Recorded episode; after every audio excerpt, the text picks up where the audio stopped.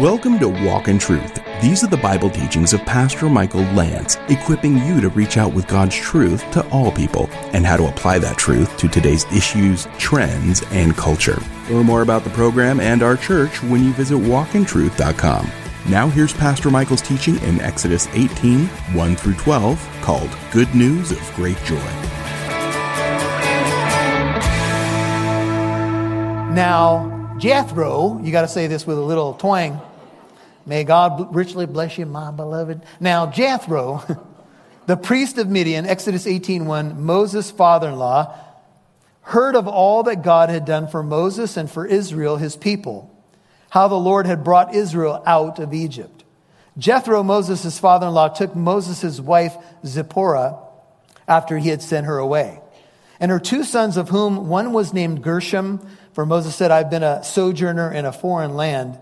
The other was named Eleazar, for he said, The God of my father was my help and delivered me from the sword of Pharaoh. Five. Then Jethro, Moses' father in law, came with his sons and his wife to Moses in the wilderness where he camped at the Mount of God. He sent word to Moses, I, your father in law, Jethro, am coming to you with your wife and her two sons with her. And then Moses went out to meet his father in law. He bowed down and kissed him, and they asked each other of their welfare and went into the tent. And Moses told all, uh, told his father in law all that the Lord had done to Pharaoh and the, to the Egyptians for Israel's sake, all the hardship that had befallen them on the journey, and how the Lord had delivered them. Jethro rejoiced over all the goodness which the Lord had done to Israel in delivering them from the hand of the Egyptians. So Jethro said, Blessed be the Lord who delivered you from the hand of the Egyptians and from the hand of Pharaoh, and who delivered the people from under the hand of the Egyptians. Now I know that the Lord is greater than all the gods. Indeed, it was proven when they dealt proudly against the people.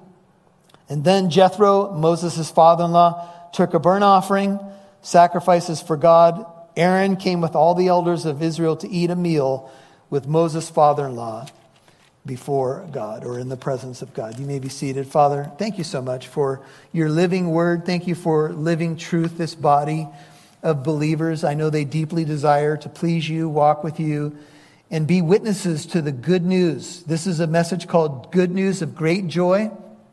Much of the focus will be on evangelism and how to do it.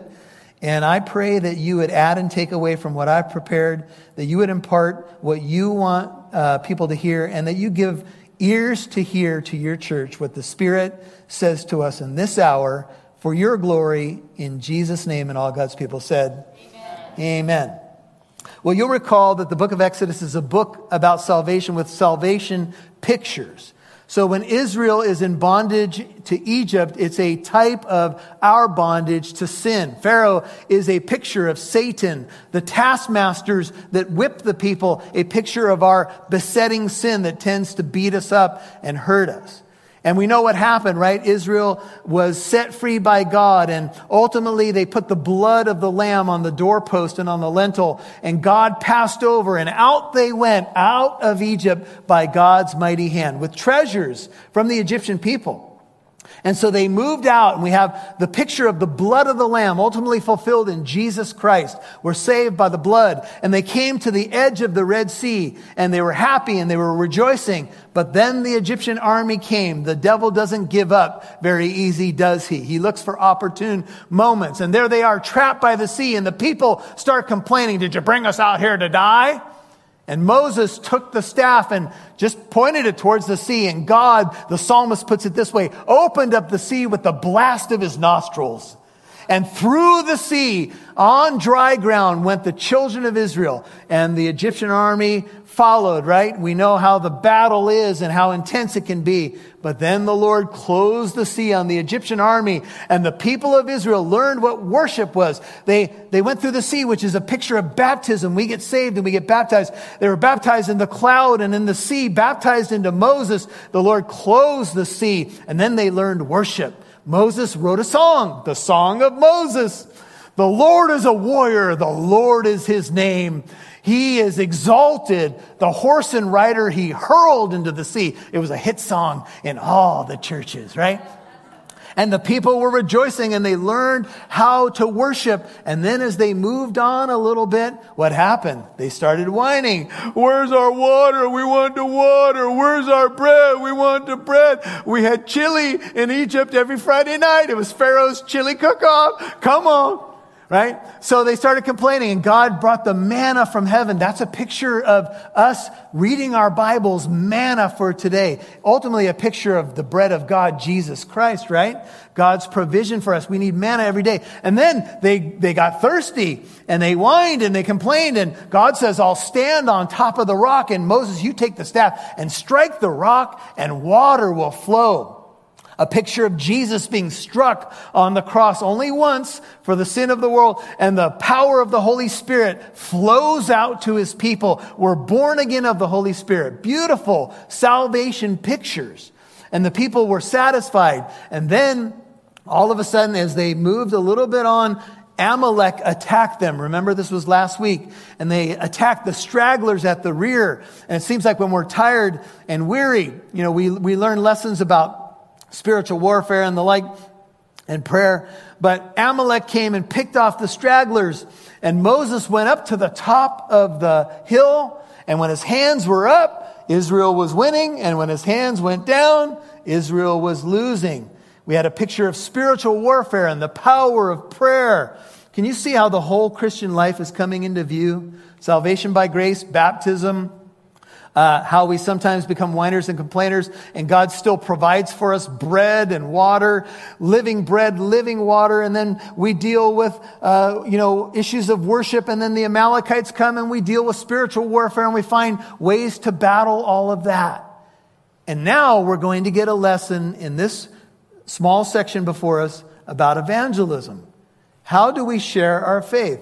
What are some of the keys to make known the hope of the good news of the great joy that we have. Now, Jethro, verse 1, Exodus 18, he's identified as the priest of Midian. You may remember earlier he was called Reuel, which means friend of God or God is a friend. Notice he is a priest, but he's a priest in Midian. It is interesting that the Midianites were associated or close kin with the Amalekites. The Amalekites are the people that Israel just won a battle over.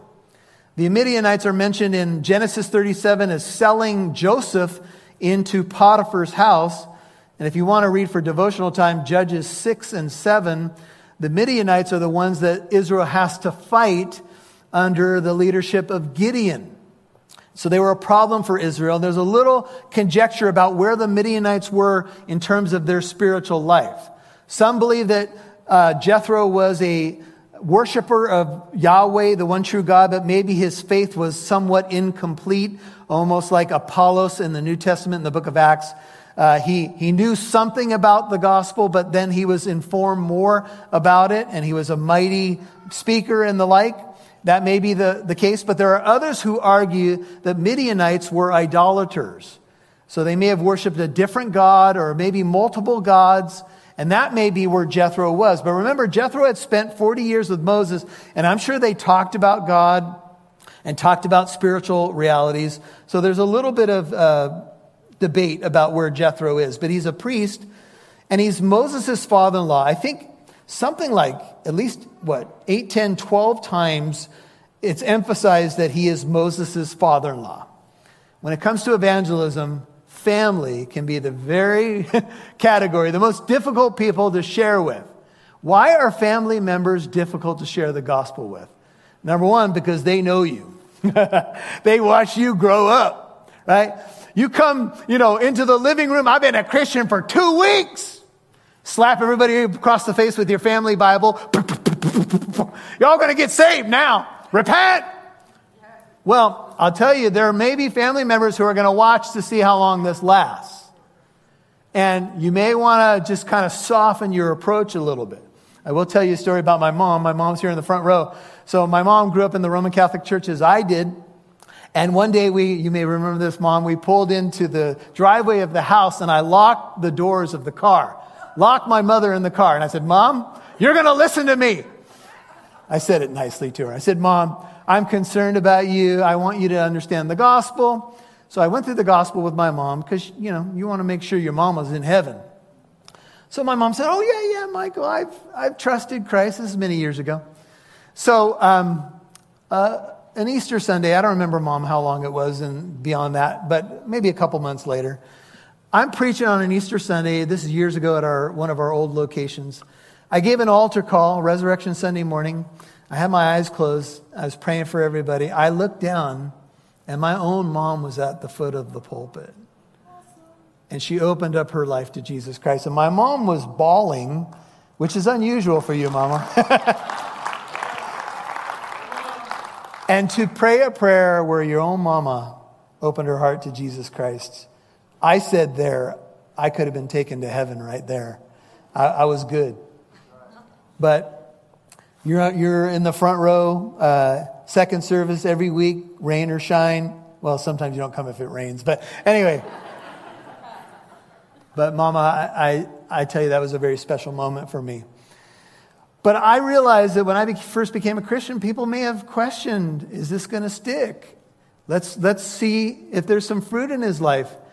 And I think you got to be really wise with family members and kind of bide your time and maybe even earn the right to be heard.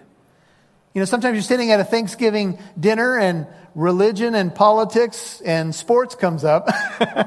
we don't talk about those things around here. Pass the gravy, you know. Um, and it can be tough and it can be maybe even extra intimidating when it's your own family. You have a passion for their soul, but sometimes you don't even know how to get there. You don't know how to begin the conversation and how to express your urgency for their soul. I would just say that there's principles there. And Jethro, notice, he heard of all that God had done for Moses and for Israel, his people, middle of one, and how the Lord had brought Israel out of Egypt. You'll hear more from Pastor Michael in a moment. One of the top apologists on the issue of abortion and life is Scott Klusendorf. There are conjoined twins out there. In fact, I'm thinking right now of the Hensel twins that the media has followed since infancy. They're now in their early 30s. They are joined literally at the hip. You look at a picture of these girls and you see one set of legs, two body trunks, two sets of shoulders, and two heads. Now, these two girls cannot live independent of each other because their organs are intertwined and their bodily systems are linked in such a way that separation is impossible. But if living independent of another human being is what grounds your right to life, neither one of those girls has a right to life and both can be killed. Join Pastor Michael Lance on Sunday, February 5th at Living Truth Christian Fellowship in Corona. Life Training Institute President Scott Klusendorf will be our guest during both morning services, teaching on In His Image, a case for life in a post Roe v. Wade world. Learn more at walkintruth.com or call 844 48 Truth. 844 48 Truth or visit walkintruth.com. We'd love to see who's listening, so please connect with us on Facebook, Twitter, or Instagram. Just do a search for Walk in Truth Show. Now, back to Pastor Michael Lance right here on Walk in Truth. And I think you got to be really wise with family members and kind of bide your time and maybe even earn the right to be heard. You know, sometimes you're sitting at a Thanksgiving dinner and religion and politics and sports comes up. we don't talk about those things around here. Pass the gravy, you know. Um, and it can be tough and it can be maybe even extra intimidating when it's your own family. You have a passion for their soul, but sometimes you don't even know how to get there. You don't know how to begin the conversation and how to express your urgency for their soul. I would just say that there's principles there. And Jethro, notice, he heard of all that God had done for Moses and for Israel, his people, middle of one, and how the Lord had brought Israel out of Egypt. You see, Jethro was hearing what God was doing in Moses' life. And this is a consideration for those of you who are taking notes. Maybe your family member is going to be more open when they start to see and hear what God is doing in your life. And other people might start to tell them when they start to see the fruit in your life. Jethro heard about it. Now you might say, how did he hear about it? Well, in the ancient world, the caravans would spread messages. And uh, you could imagine that Jethro was probably closely listening for news reports about what was happening in Egypt. What Jethro knew to our knowledge at this point was that Moses told him, I'm going to go back and I'm going to check on the welfare of my people. That's Exodus 2. I don't know if Moses later or at some point or was conveyed to Jethro shared the burning bush experience. I don't know if he said, God's called me to be the deliverer and I'm going back to confront the Pharaoh. Can you imagine being uh, Moses' father in law? You, you're going to go do what? You're going to go confront the most powerful leader of the known world and say, What? Let my people go? But that's what Moses was called to do. And Jethro, in his humanity, might have been thinking, Well, we ain't going to see him again. Can you imagine that? I, am going to go to challenge the President of the United States. I'm walking in. Let my people go. That may not go too well. We all want to have faith and believe, but, you know, Jethro might have been thinking, what spoke to you? A bush that was on fire? And, you know. Well, anyway, Jethro, through the caravan messages, was hearing about this Moses and about what God was doing through the plagues. And just write this down. You've heard this before. Joshua 2.10, Rahab, a citizen of Jericho, in the promised land says, We've heard, Joshua 2.10, how the Lord dried up the water of the Red Sea before you when you came out of Egypt, and what you did to the two kings of the Amorites who were beyond the Jordan, and so on and so on. Here's the point. News was spreading about Moses and namely God's incredible miracles through what, uh, through Moses. And so basically, he had heard all this good news. And you can imagine if Zipporah was there early on, then everybody, you know, they, they would have been looking for news reports desperately to find out the welfare of this man that they cared about and loved. Reuel is the name of Jethro earlier. It may be a tribal name, but his name means friend of God or God is a friend. And whether you're a worshiper of the true God or not, God sent his son to save the world. He so loved the world that he sent his only begotten son. He loves the world. He loves Jew and Gentile. He loved you while you were yet a sinner. And he wanted you to be saved. That's why you're sitting here right now. So, whatever the spiritual condition uh, of Jethro may have been, uh, he certainly has been hearing stories of God's glory. And Jethro, Moses' father in law, too, took Moses' wife Zipporah after he had sent her away. Now, when did this happen? Well, if you go, if you've been with us through the studies in Exodus, you might remember a very strange scene in Exodus 4. Moses is walking along with his wife and his son. At this time, he only has one son. And God, it says that God wanted to kill Moses. And you're like, say what? And his wife, Zipporah, quickly circumcised their son, Gershom, took the foreskin and threw it at Moses' feet one, something I would not recommend at a circumcision service. And she said, You're a husband of blood to me. And we're all like, What does this mean? Well, we certainly know it's a cutting away of the flesh. The spiritual pictures, we gotta, we gotta let the flesh die. We gotta cut it away. Whatever else it meant there. There are scholars that believe that right there Zipporah was so upset with Moses and he with her that he sent her away. And some rabbis and scholars take the Hebrew word shalach to send away as a divorce. They believe, this group of scholars believes that Moses divorced Zipporah and said, Go back to your father. I don't think that's what happened. Because she's going to be called his wife in the verses to come. I believe they're still married. I believe he sent her away for another reason. What would the reason be? Some would hold that as Moses, it does say that Moses mounted uh, uh, an animal, a beast of burden, and took his wife and son to Egypt. Uh, somebody like John Calvin said he thinks it would have been uh, wimpy of Moses. He would have been a hypocrite had he not taken his wife and son because it would have been, sent a message that he didn't really believe that God could deliver them.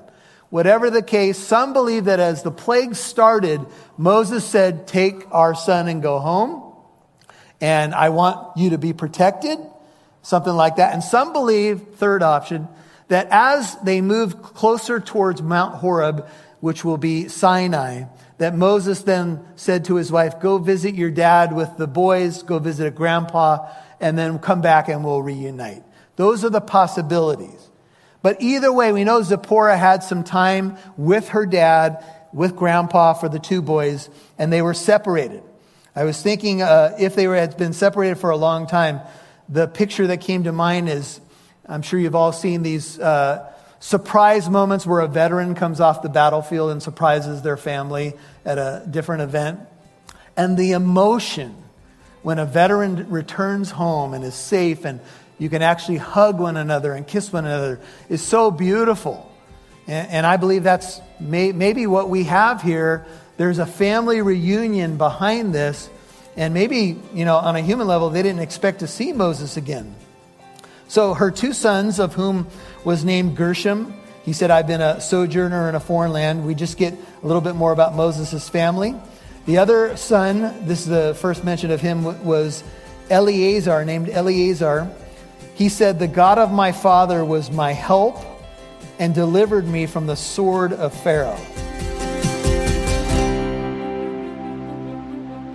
You've been listening to Good News of Great Joy, Part 1 on Walk in Truth.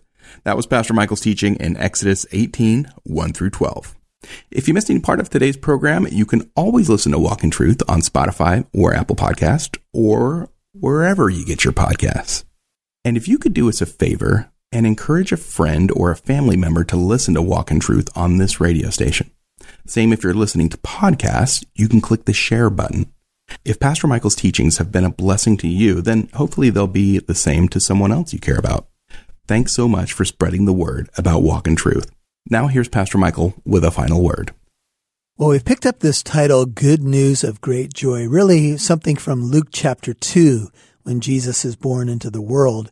And as we see this interaction between Moses and his father-in-law, you know, there was much for Moses to share, much good news, and we have good news to share with others. The good news is the gospel of the Lord Jesus Christ. The good news is that God saves and that he has paid the price for our redemption.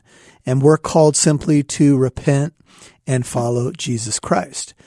But you may be saying today, well, you know what? Nobody's listening to me. The people that I love the most, the people closest to me don't want to hear it. What do I do when my friends and family don't want to hear the gospel? Then you live the gospel. You say, what do you mean, Pastor Michael? Well, you know, I believe that we, we need to share with whoever we can, but there is also, especially with those closest to us, earning the right to be heard. They're probably going to watch to see if there's consistency in you, if it's working for you. I mean, people, uh, you know, no doubt they, they look for uh, that kind of thing. And sometimes when they are in a situation where it's above them, it's uh, bigger than they can handle, they'll come to you and you'll have a chance to share the good news. So don't lose heart because um, opportunities will come. Your job is to stay faithful and when you have an opportunity to be true to the gospel. This is Pastor Michael Lance. You're listening to the book of Exodus right here on Walk in Truth. And we have a very special event coming up at Living Truth Christian Fellowship where I serve as senior pastor. This is an apologetics uh, morning and evening with a very special guest speaker, Scott Klusendorf, who's one of the leading authorities on the issues of abortion and life and does a great job really uh, getting down to reason and reasonable answers, thought through answers from scripture, of course, but also just from logic. Um, you know, kind of unmasking what is the truth that science says about what the unborn actually is, and how do you get there with a friend or a coworker from point A to point B that you can give a well reasoned argument, but you can also do it with gentleness and respect. Well, Scott does a great job. He's going to be here at Living Truth Christian Fellowship in the city of Corona, where I serve as senior pastor. February the 5th, both morning services, the message in his image, a case for life in a post Roe v. Wade, Roe v. Wade world. And coming back for our 633 evening service, doing some Q&A and additional training where he'll interact with your questions and um, whatever you may be struggling with on the topic. That's happening on February 5th at Living Truth Christian Fellowship in Corona. Now, if you have a home church, and I hope you do, uh, maybe you'll come out for the evening service. I will encourage you to do so because this is one of the leading experts on this topic. We'd love to meet you. I'd love to meet you if you're a radio listener.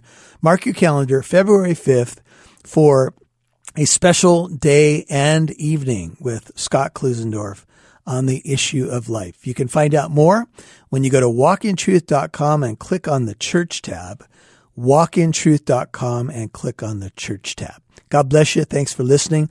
Thanks for praying for us. And we'll see you, Lord willing, right here tomorrow. God bless. And remember, Walk in Truth is a listener supported ministry. Your financial partnership helps us broadcast on this station and provide the podcast for free. Also, more people like you can dive deeper into the Word of God and apply it to their life. Please consider becoming a Walk in Truth monthly partner of at least $10 a month or give a one time gift. Please visit walkintruth.com to give. And join us tomorrow for Pastor Michael taking a short break from the book of Exodus to speak with Scott Klusendorf about our upcoming 633 event called In His Image, a case for life in a post Roe v. Wade world. I'm Mike Massaro. Thanks for listening to Walk in Truth, where it's our goal to equip you to reach out with God's truth to all people.